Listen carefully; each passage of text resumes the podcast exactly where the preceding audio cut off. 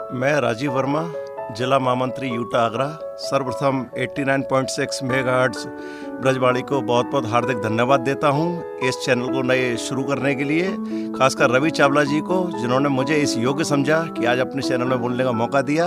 मैं इस चैनल के नाते समाज के सभी वर्ग के लोगों को संदेश देना चाहता हूँ कि कोविड 19 को देखते हुए इस समय बहुत ही प्रिकॉशंस रखने की आवश्यकता है। मास्क सैनिटाइजर दो गज की दूरी बेहद ज़रूरी है।